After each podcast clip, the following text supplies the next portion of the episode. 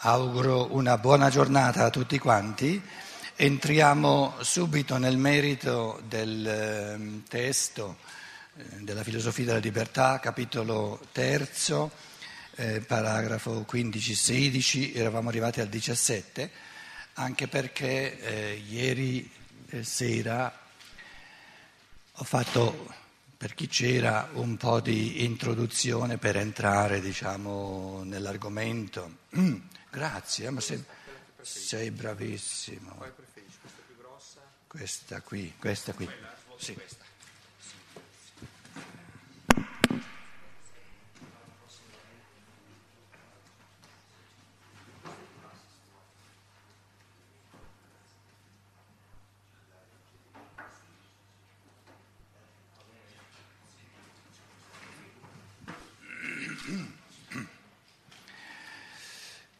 Ehm, il ehm, concetto fondamentale di ieri sera era questo,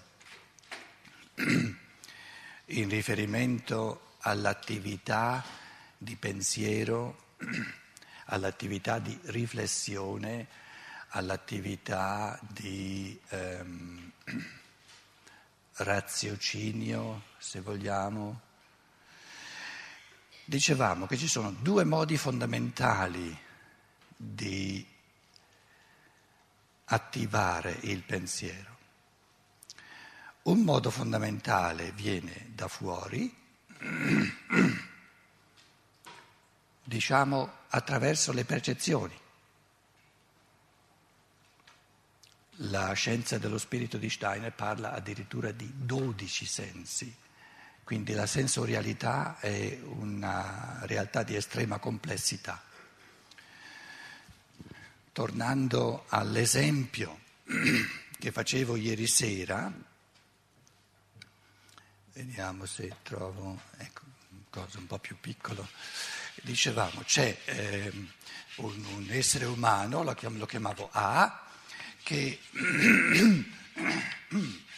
che sta pensando, sta dice è un po' triste, ah, è un po' triste perché B no, negli ultimi giorni l'ha un po' trascurato, sono amici intimi, però eh, eh B negli ultimi giorni. Ora, i pensieri di A circolano, si occupano della sua tristezza. E la tristezza, la solitudine, mi sento triste solo perché mi lascia, come mai non viene a visitarmi, eccetera. Cos'è questa solitudine, questo vissuto? Viene percepito. È un dato di percezione, lo percepisce in sé, percepisce in se stesso questi sentimenti. Quindi dobbiamo anche in questo caso partire dal presupposto che c'è un modo di percepire, quindi di far entrare nel sistema nervoso, per dirla in termini scientifici, anche diciamo, il, il vissuto interiore, viene percepito o oh, mi sento solo, questa percezione attraverso il sistema nervoso va al cervello e il cervello porta a coscienza la tristezza, la solitudine. Quindi non è, è, è, esattamente lo stesso che quando, che quando dopo il lampo c'è il tuono, io percepisco il tuono, il lampo attraverso il nervo ottico va al cervello, il tuono attraverso il nervo acustico va al cervello. Sol, il, il, sentimento, il vissuto di solitudine, di eh, tristezza, va attraverso, può essere portato a coscienza eh, eh, soltanto allo stesso modo. Attraverso il sistema nervoso, cose complessissime, se volete, fisiologicamente complessissime, va portato al cervello e attraverso il cervello io non soltanto sono triste, ma so di essere triste, ne cerco le cause, per esempio, perché non viene a visitarmi, eccetera. Tutto avviene nel... Se poi dico a, a, a, B, ma senti un po', ma perché tu negli ultimi giorni eh, non... Eh, e B mi dice, guarda che io ho un altro amico, no? tu non sei l'unica persona nella mia vita. Eh, eh C, no? E questo C negli ultimi giorni eh, non soltanto è ammalato fisicamente, ma si è preso di nuovo una di quelle depressioni che io, poveretto, gli voglio bene anche lui, gli sto, gli sto dedicando un sacco di tempo e questo ti spiega. Ora, nel momento in cui B sta dicendo tutte queste cose a A, a, a le recepisce per percezione, mm, in prima linea attraverso, eh, diciamo, l'udito no? il nervo acustico lo porta al cervello e capisce perché. Questo, tutto questo riguarda il primo modo fondamentale di attivare pensieri, di, non dico di attivare, la parola attivare qui non c'entra tanto, di far sorgere pensieri, contenuti di coscienza. E ieri sera dicevo, questo modo di, eh, sia dall'interno sia dall'esterno, attraverso la percezione, è la caratteristica fondamentale dello stadio di caduta della coscienza umana.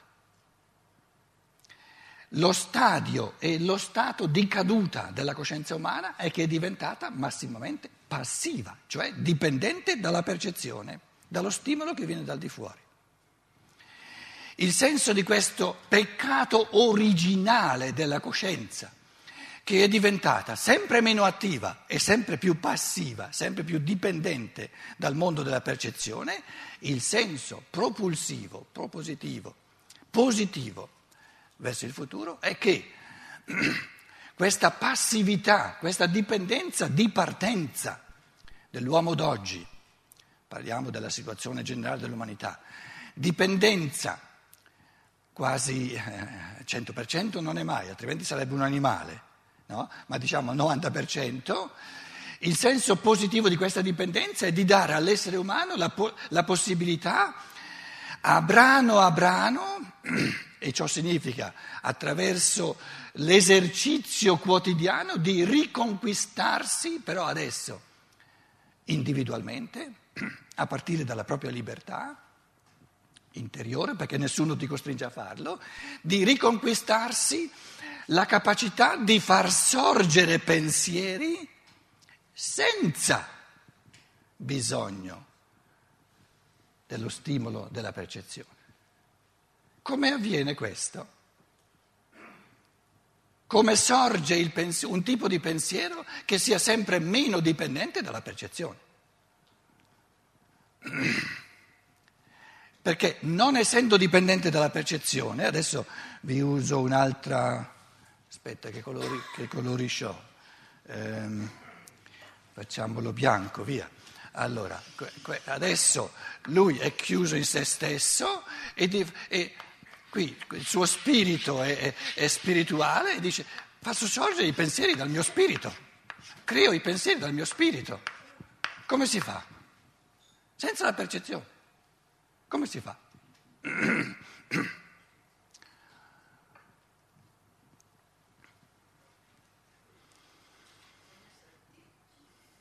Sì, ma come si fa a diventare attivi? Eh, questa è la domanda.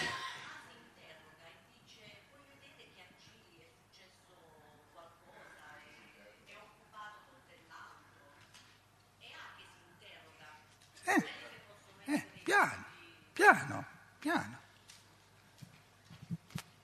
Io pensavo che veniste a un seminario di quattro giorni per trovare lentamente la risposta. Qui abbiamo subito la risposta e andiamo a casa. Eh.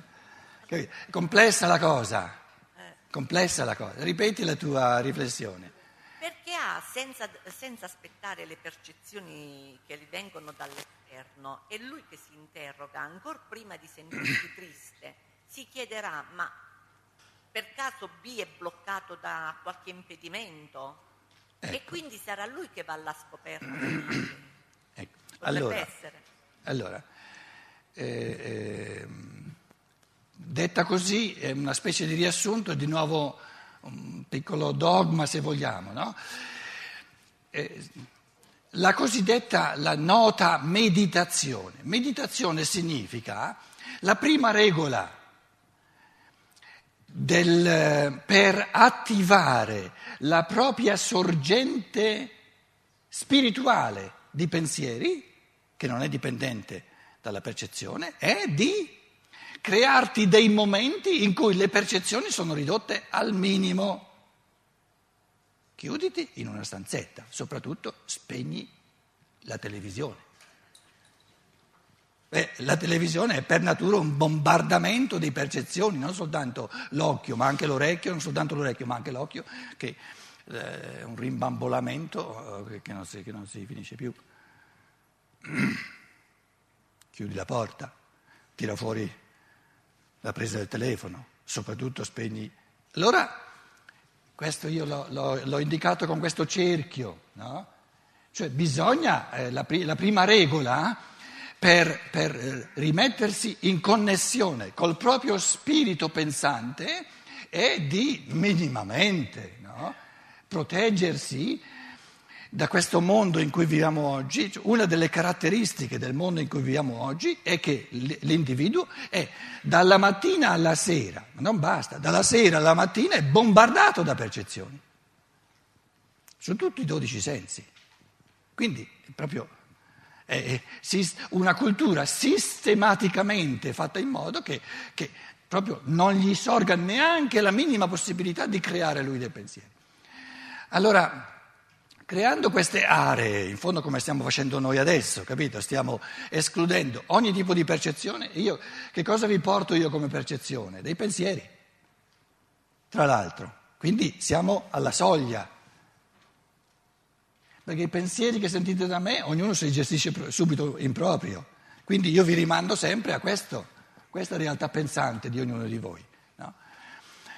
Allora, una volta eh, capito che si tratta di rintuzzare, di ridurre al massimo o al minimo, beh, meglio dicendo, no? eh, questo, questo venire bombardati, questo reagire a, come tu dicevi, si può chiedere, un momento, ma c'è bisogno che io percepisca da B i motivi per cui eh, negli ultimi giorni mi ha mandato un po' a ramengo? Perché non posso chiedermi io stesso e trovare io stesso quali possono essere i motivi? In questo momento A,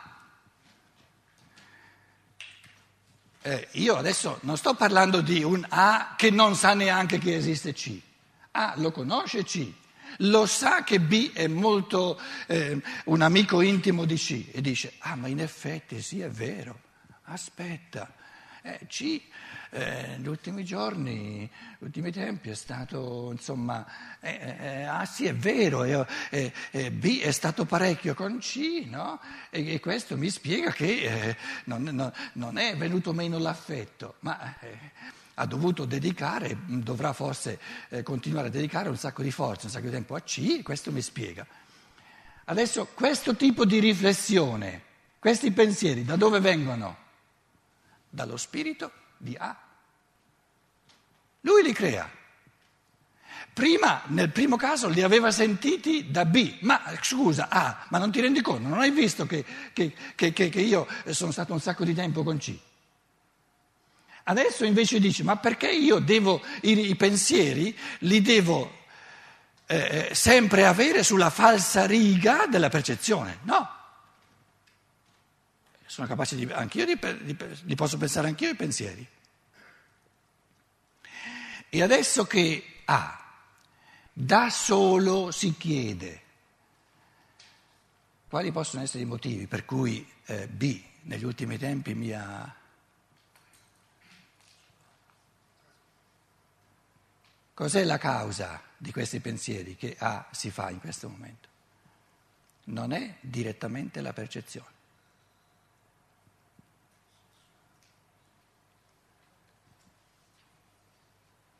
È direttamente il suo spirito, anche se incipientemente. incipientemente. Io ieri vi sottolineavo il fatto, per intenderci a questo livello un pochino eh, fondamentale, diciamo, no? che c'è una differenza enorme tra questi due modi fondamentali. Però eh, a questo livello dell'evoluzione non c'è un tipo di pensare umano che sia del tutto indipendente dal mondo della percezione, perché questo è il concetto dell'angelo. Il concetto dell'angelo è un processo di pensiero, una creazione spirituale che è del tutto indipendente dal mondo della percezione, perché gli, angeli non hanno nulla del mondo della percezione.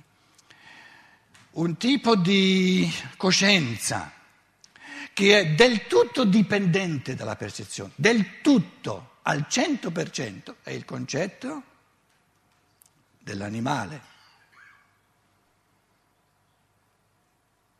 Nell'animale sorgono immagini, come, come noi immagini di sogno, l'animale eh, ha astralità, eh, quindi l'animale vive di immagini. Come fa l'animale a riconoscere il suo padrone, il cane? Deve sorgere qualcosa nell'interiorità del cane per cui riconosce il padrone. Eh, sono fenomeni che vanno al di là del puro vitale che noi eh, constatiamo nella pianta. Però tutto ciò che in chiave di immagini sognanti nell'animale, nel cane sorge, è in tutto e per tutto dipendente dal mondo della percezione. Questo è il concetto di animale. L'umano va da questo 0% a questo 100%. Quindi diciamo l'arco di evoluzione della libertà eh, la libertà, la gestione della libertà sta nel fatto che ogni essere umano, e per questo ci vogliono dei millenni, non basta una vita sola, per, per, supponiamo che siamo adesso in, in media al, al 50% di dipendenza dalla percezione, diciamo pure il 70%. No? Eh, ogni essere umano ha la possibilità, la, la, duplice via della libertà sta nel rendere il suo pensare, se vuole, e nessuno lo costringe a farlo, sempre meno dipendente dalla percezione e sempre più creativo, sempre più creatore, originato nello spirito stesso, oppure di rendere il proprio pensare sempre più dipendente dalla percezione l'Apocalisse di Giovanni, che è il testo fondamentale della prospettiva apocalittica, cioè di, di, della fine dei tempi, dice che l'abisso ultimo dell'evoluzione è il decadere al livello della bestia, bestia l'animale, quindi di rendere il proprio pensare al 100% dipendente dalla percezione, quindi di perdere, di omettere la libertà, di perdere la libertà su tutta la linea. E per arrivare a questo punto di morte, la seconda morte viene chiamata nell'Apocalisse, non basta una vita.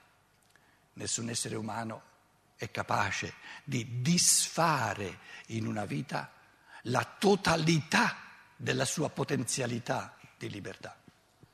Ci vogliono parecchie vite.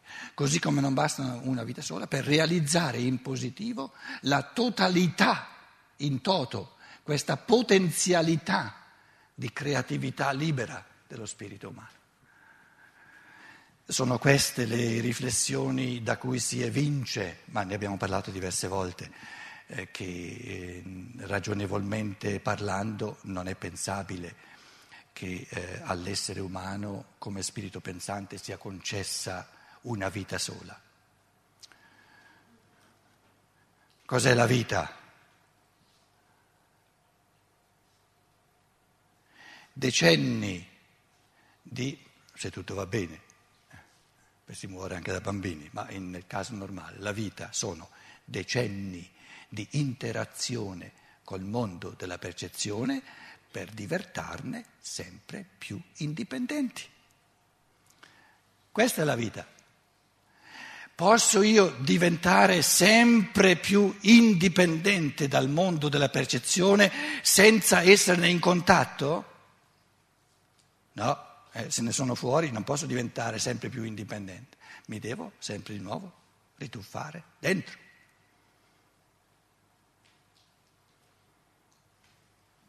Mi stai guardando storto? No, fila il discorso, no? Ecco. Se poi voi mi dite, ma è una definizione dell'esistenza, decenni di interazione col mondo della percezione, per affrancarsi sempre di più, una definizione de, dell'esistenza un pochino diversa da quella che dà la Chiesa Cattolica. E io vi dico, beh, No, la Chiesa Cattolica dice l'esistenza è fatta apposta per andare in paradiso.